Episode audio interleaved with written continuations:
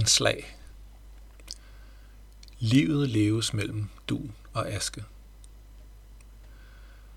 I pudekampe på film går der altid hul på en af puderne, så de små dun fyrer rundt i værelset. Det ser næsten ud til at sne, når det sker. Og begejstringen, som hullet udløser, er endeløs. Man kan få en kæberasler, så stjernerne for øjnene tindrer, og munden er fuld af regnbuer, og man griner og griner. Sådan er livet nogle gange. Nogle gange er livet som pudekampe på film. Fyldt med kådhed og glæde og grin, med dun og stjerner og regnbuer. Nogle dage svæver man gennem tilværelsen på hedebølgen fra en varm sommerdag.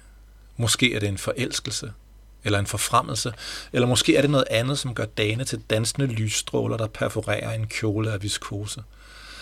Solvarme ører fyldt med brusen fra alkoholfyldte blodbaner.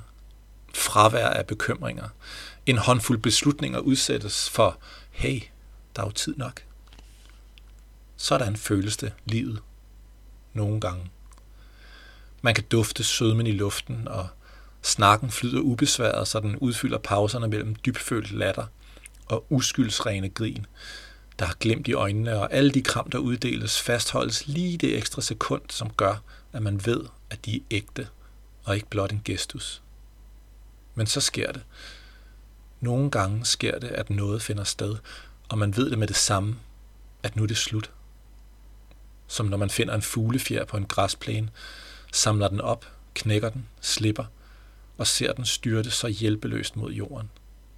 Livet er pludselig en kamp, der ikke kæmpes med puder, men med sammenbitte tænder, der matcher de overanstrengte muskler og hvide knor.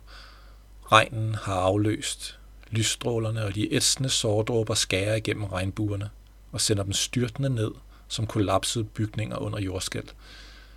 Man vågner på bunden af et krater. Askefald.